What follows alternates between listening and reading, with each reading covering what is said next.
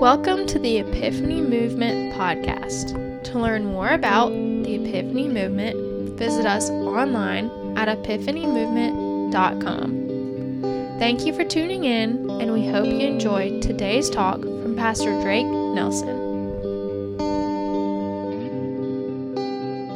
You have this piece of paper with you. If you I want you to take a look at it. And literally, when I say just take a look at it, just take a look at it. Um, I, I made this out uh, just kind of a little bit about everything that we talked about. And we'll review today. I'm going to study a little bit of, stu- of the new stuff. But just review, when you hear the word revelation, you think about what word? Tribulation. Yes, very good. And then when we know tribulation, there's three different types of tribulation. It's the and then the and then the yeah, very good. Now, what chapters of Scripture are the most important chapters in Revelation? Boom! That's very good. It's like, oh yeah, lady, I got this right here. Yes, okay. Now, when we have questions, when we have questions, where do we go? Chapter what? And it has a lot of answers, doesn't it? Yeah, it has a lot of answers. Now, when we look at 11 through 15, what's significant about chapter 11? And what's significant about chapter 11 is that two witnesses come. Now, we can get bogged down about is it Moses or is it Elijah? Will it be Peter and James and John? Who will the two witnesses be? But that should not bog you down. Here's why that should not bog you down. Because it's not about who they are, it's about what they represent when they get here. Because every single person, the Bible says, will see them dead and will see them raised back to life. And so until you have seen that happen, guess what? Who has not come? Well, we know. I'm sorry, I'm the speaker. We know. It's like he's coming now. here, here comes the trumpet. Okay. Uh, hold on. Let me. Um. Let me. Let me. Let me. Uh, do something real quick. Do you want me to go put him up? No, I, I, I'll, I will, I will put him up, not here. All right, he's, hey, come here, man. Come here, man. He ran off to me. Um, like two weeks ago, he was standing right there, and we find him for like literally it was a really long time. And I, I, my heart can't take it. No, Riley's out there. Riley can run. I don't care. All right. But then- Shame on you. Poor Riley. I know. Okay. We always got him locked Yeah, up. yeah, yeah. So, okay. Make Anyways, guilty.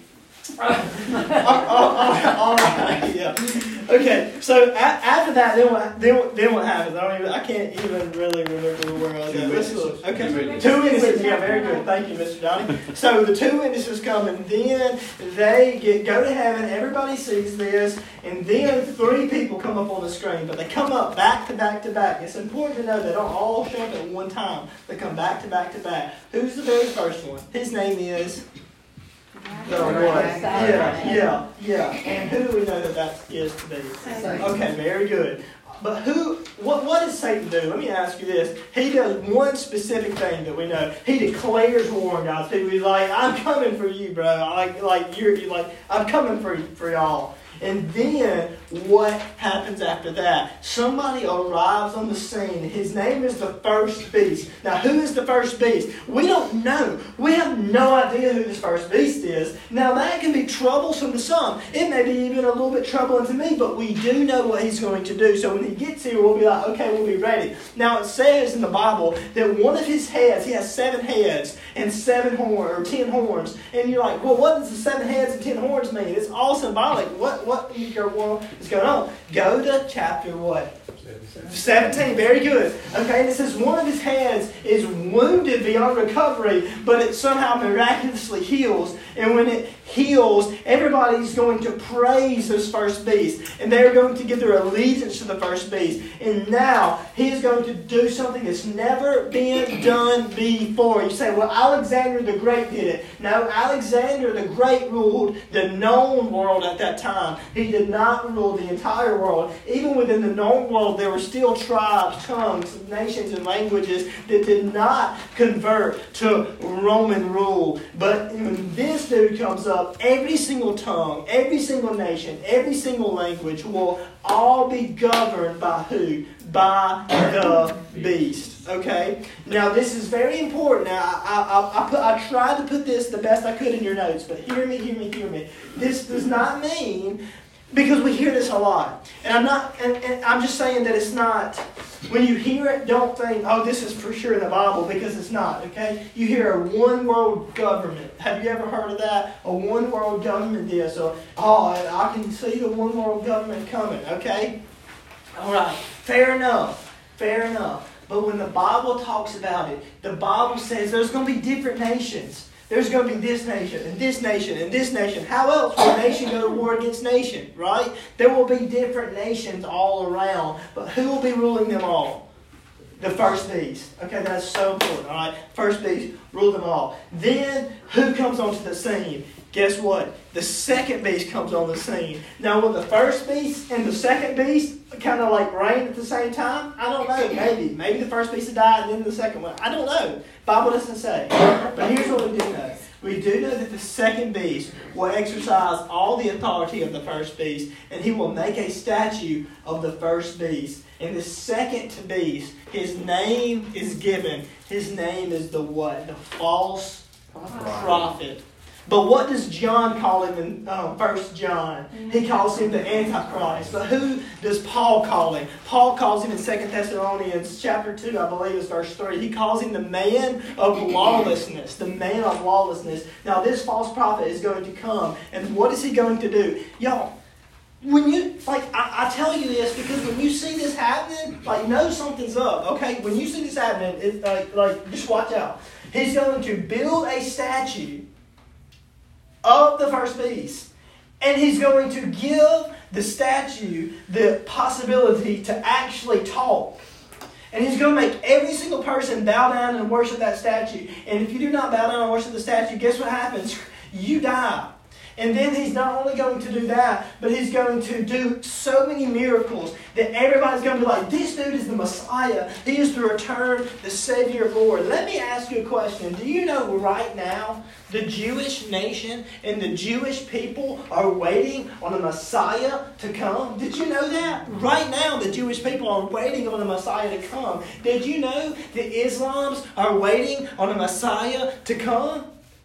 You probably didn't know that. Allah, Allah was a prophet. There has been no Messiah in the Islam faith. So can you imagine when someone starts coming and working miracles, how many people are going to be like, that's him, that's who we've been waiting for? He's going to deceive so many people. All right? This is going to be incredible. And what is he going to issue? He's going to issue something that he calls a mark of the beast. Now, you ask, what is the mark of the beast? This is where we got to last week. The mark of the beast is simply this it is the name of the beast. Or a number which represents that name. All right? Or a number which represents that name. Let me give you um, a, a little side note. You say, will it be the first beast or the second beast? Will it be the false prophet or the first beast that we don't know? Scripture doesn't tell us that. Okay, Scripture doesn't tell us that. So I put in your notes, I said, watch out for both. Okay? When somebody says you need a, a, a name of somebody on your wrist, on your forehead, and they are ruling over someone and they perform miraculous signs, it doesn't matter to me. It's not going on. If it's the first or the second, I'm gonna I'm gonna hedge my bets, okay? I'm gonna hedge my bets, and I would I would suggest okay, do the same. Right, do the same. All right, very good. But it gets better. It gets better. Because in chapter 14, the Lamb comes back. All right? They seize him on the throne, but something's going to happen in between 14 and when chapter 16 starts. The bowls finish up. And after the bowls finish up, 17 gives you all the answers. And then there's this weird thing called the millennium. We have not studied the millennium, but before we go any further, I want to ask you a question, and that is do you have any questions? Do you have any questions?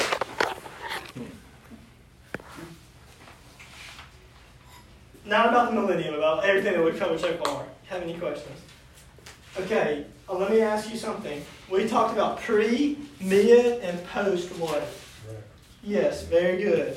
All right. Pre meaning is Jesus going to come? What, what does, do you remember my definition for rapture? I may change my definition. I'm not going to say I'm always going to have the same definition for rapture, but to the best of my knowledge of what a rapture actually means, it is us being with Jesus in our body. All right. So you can take that definition. You can toss that out. It doesn't matter to me. All right. But when will that happen?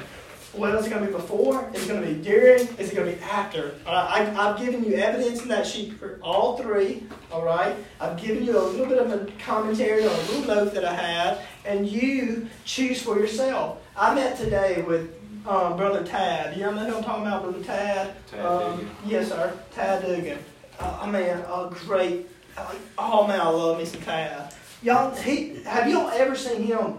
Uh, like he's the most joyful person. Like he's always smiling. And so he came in today, and we just got to talk. And he told me how he was at Disney World, and he was walking me around. And he started to look at everybody, and he said, and this was God speaking to him. He, he said, I just thought he said, Tad, do you know every single person right here has a relationship and they are either in a relationship with me or not in a relationship with me? He says, everybody that you see, they're going to spend an eternity somewhere. How many people are spending eternity in hell? And what are you doing to, to, to, to make a difference?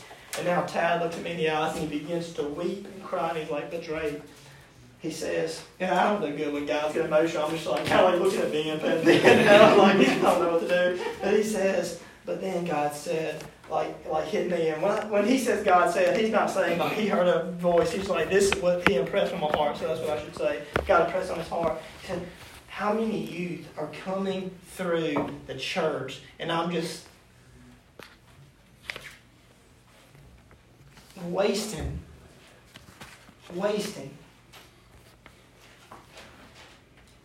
Y'all, and it's so, it can be so easy just to waste all the knowledge that we have about the book and that we have received over the last seven or eight weeks. It can all go, it can be wasted because knowledge is a means to an end. Knowledge is a means to an end. Knowledge puffs up. But wisdom is an end in and of itself. Wisdom creates an action. And so, what should this knowledge produce? It should produce in us a wisdom. And what is that wisdom? That wisdom is that Jesus is coming, and so many people are going to have an eternity either with God in heaven or either with the Satan and hell. And that should produce in us a winsome mentality to go out and try our best to save all those that Christ died for.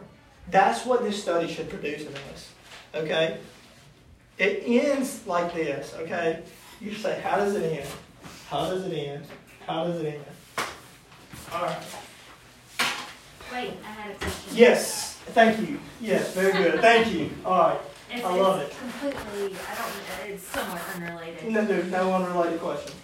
Last week, you said something about Antiochus Epiphany. Yes, Antiochus Epiphanes. Yes. What was the relevance to To, this? to, like, what tied it into? yes, okay, Very I wrote the name down, but I didn't. Okay, yeah, okay. I'm, I'm so glad that you brought that up. Okay, so Jesus talks about the end times in Mark chapter 13, Matthew chapter 24, and if you want to be gracious, you can say Matthew 25. I'm not gracious, I'll say just Matthew 24, and also Luke chapter 21. Now, when Jesus talks about those in those three gospels, in those three chapters, every single time, he brings up something called the abomination of desolation. Have you ever heard of it? The abomination of de- desolation. Daniel even mentions it a little bit, and he says, This is what will happen. There will be an abomination of desolation sat in the temple, and when that happens, that means the end times is coming. He's like, run, flee, because like it's about to get bad. And Jesus is saying, when y'all see the abomination of desolation, y'all know something's up. Now, I brought up Antiochus Epiphanes because he is the only person that it's said to have actually caused an abomination of desecration. Of desecration. Now, he did this in 40 BC. Now, what does BC mean? Do you know? Before Christ, all right? So, if he did this before Christ, and Jesus is speaking, by the way, you say, what did he do if they call it abomination of desolation? He hated the Jews. Now, maybe not as much as Hitler, but he did not like the Jews. And so, what he did is he took a pig. Jews hated swine, they wouldn't have any bacon. He, he sacrificed it in the altar, blood everywhere. And so, Jesus taught in about 29. I'm going to give you probably 27 to 29 BC? Absolutely not. But 27 to 29 AD, which doesn't mean after death. It means Anno Domini, which means the year of our Lord. All right, so he probably would have said that sometime in here, which would have been after, because he's talking about the future. So it would have been sometime after. I'm glad you brought this up. It would have been sometime after. You see how it could not be because this was before the Jesus speaking as it is a future relevant. So I'm trying to disprove that theory. A lot of people hold. Well, some people hold that theory. It's possible, but not probable. So that was that. That was the relevance. Thank you for bringing that up. Yeah, absolutely. Thank you for bringing that up. Okay, so let me ask this question. I know that we're running out of time, and indeed we are. We're there, Jesus. But um, I you what. Where are we at? Where are we at? Um, and we may go just a few minutes long tonight. And um, I know that, that you're thinking, Drake, you don't want to spend my time. I do, I do. Um, and so please forgive me. Um, but, but where are we at? Where, where are we at? That's the question that I want you to think. Okay? So we're going to put 70 AD when John wrote it, and we're going to put 2022 where? But here we're putting um, like like final judgment. Okay, here we're going to put final judgment. Where are we at right now? That's what I want, want you to ask, and, and then we'll put we'll put um, like like okay, we'll just like do just like that, and you say, well, are we here? Are we close here? Are we in the middle? Are we on fire? Are we? Where are we at? Where would you say? Anybody have a guess? We're closer. Okay, so so you're gonna say right here, we're somewhere this way. Okay, all right, all right, we're somewhere here this way. All right, I want to give you three views of Revelation, three end time views of Revelation that answer this question right here, and it all has to do with the millennium. The millennium is found in Revelation chapter 20 and I'm not even going to read it because I don't think that you need to um, to, to really to, to really read it. Here's here I do want to make one point though, is that it, read with me and um, look at Revelation 20, um, and go to verse four. It says this, verse four. Then I saw the thrones, the people sitting on them had been given the authority to judge, and I saw the souls of those who had been beheaded for their testimony about Jesus proclaiming the word of God. They had not worshipped the beast or his statue, nor accepted his mark on their foreheads or their hands. They all came to life again, and they reigned with Christ for a thousand years. So in this thousand year reign, it's called a millennium. Is you say is it literal? Is it figurative? What is it? I don't know. Like we're not gonna get bogged down in those symbolic. Like like we, we don't. It, it doesn't matter. Here's what we do know. We do know that the people who are persecuted, guess what they're about to do? They're about to come back to life, and guess what they're going to do? They're going to reign with Christ. That's a, for a significant amount of time. That's a pretty good reward for having, you know, your head locked off. Like, okay, I'll be a priest with Christ. I'll, I'll take that. You know, I mean, that's not. I mean, it could be worse, is what I'm saying. Okay, it could be worse. So, uh, let me ask the question: Where are we at? All right, three views. View number one. I'm going to call this. Do you want the actual name or the easy to understand name? Easy. easy. You all said it at the same, okay? All right, I love that. Okay, we'll put history there. Very good. All right, we'll put history. Now, I, I, let me tell you what it's actually called, okay? This is called a post millennium, post millennium theology. What does that mean? It means that we are after the millennium. And so I'm just going to call it history, okay? That's all I'm going to call it, okay? I'm just going to call it history. I just want to say, tell you the actual name. All right. So we're going to call it history. What does that mean? That means that most of everything that we've read in Revelation happened, happened when? Back in history, actually before 70 AD. Now you think this should hold no weight, this shouldn't be true, this should just, this is foolishness. No, no, no, no, no. This has some weight to it now. This really does have some weight to it. You say, well, how will the Antichrist come? Oh, I don't know. I don't know. He, can, he can't answer all the questions, but let me tell you something that it, it, it, it, it let me just tell you this. Do you remember when I told you about the Nero being 666, but in the Greek it was actually Neron, and it was 616, and that kind of was like, okay, well, that kind of, okay, makes sense. Go with me to Matthew 24. Matthew 24.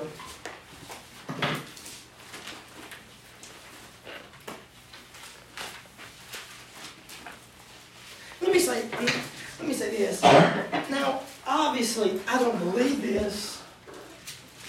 I'm just saying that it's yes. Thank you, thank you. All right, thank you. All right, Matthew 24. I'm about to read this, and and and, and Ben's gonna shake his head and wag it too. Okay.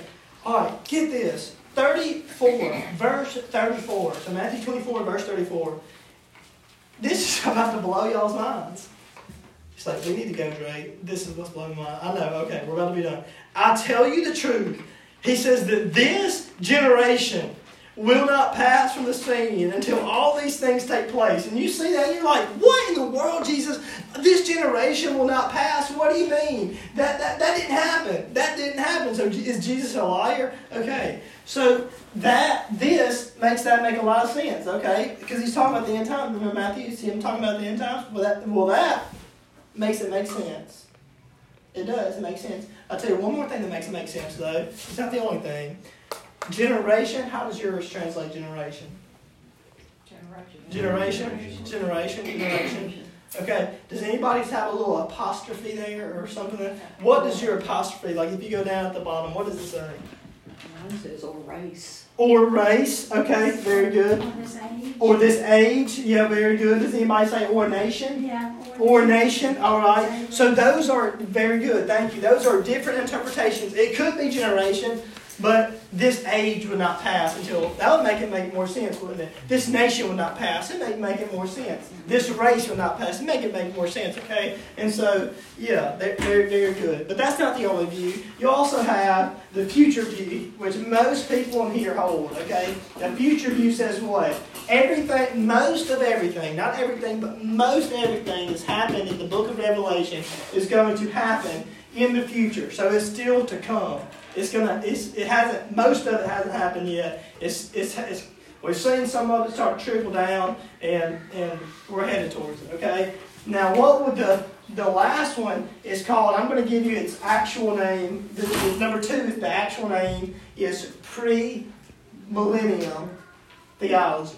Okay, so we have post, meaning that, that we're after everything in Revelation. Pre, meaning we're before most of the stuff in Revelation. Now, three, it's the very last one. I'm going to write its actual name down, okay? So, as just to confuse everybody. Ah, millennialism.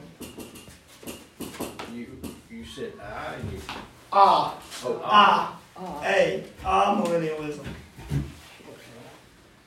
Okay, what what does that mean? Here's basically what that means. That means that we are in in this in this theory, in this view, it means we are in the thousand year reigning with Christ right now. We are in the millennium right now. And the devil is bound, and everything else that happens in the millennium. Now, out of both of them, I, I, I mean, out of like. I would put my money least on this one, okay? I will say that. I put my money, it is of you. And it's 15% of all Christians hold this view. So I'm not saying that nobody does. I mean, 15% of anything is a lot, right?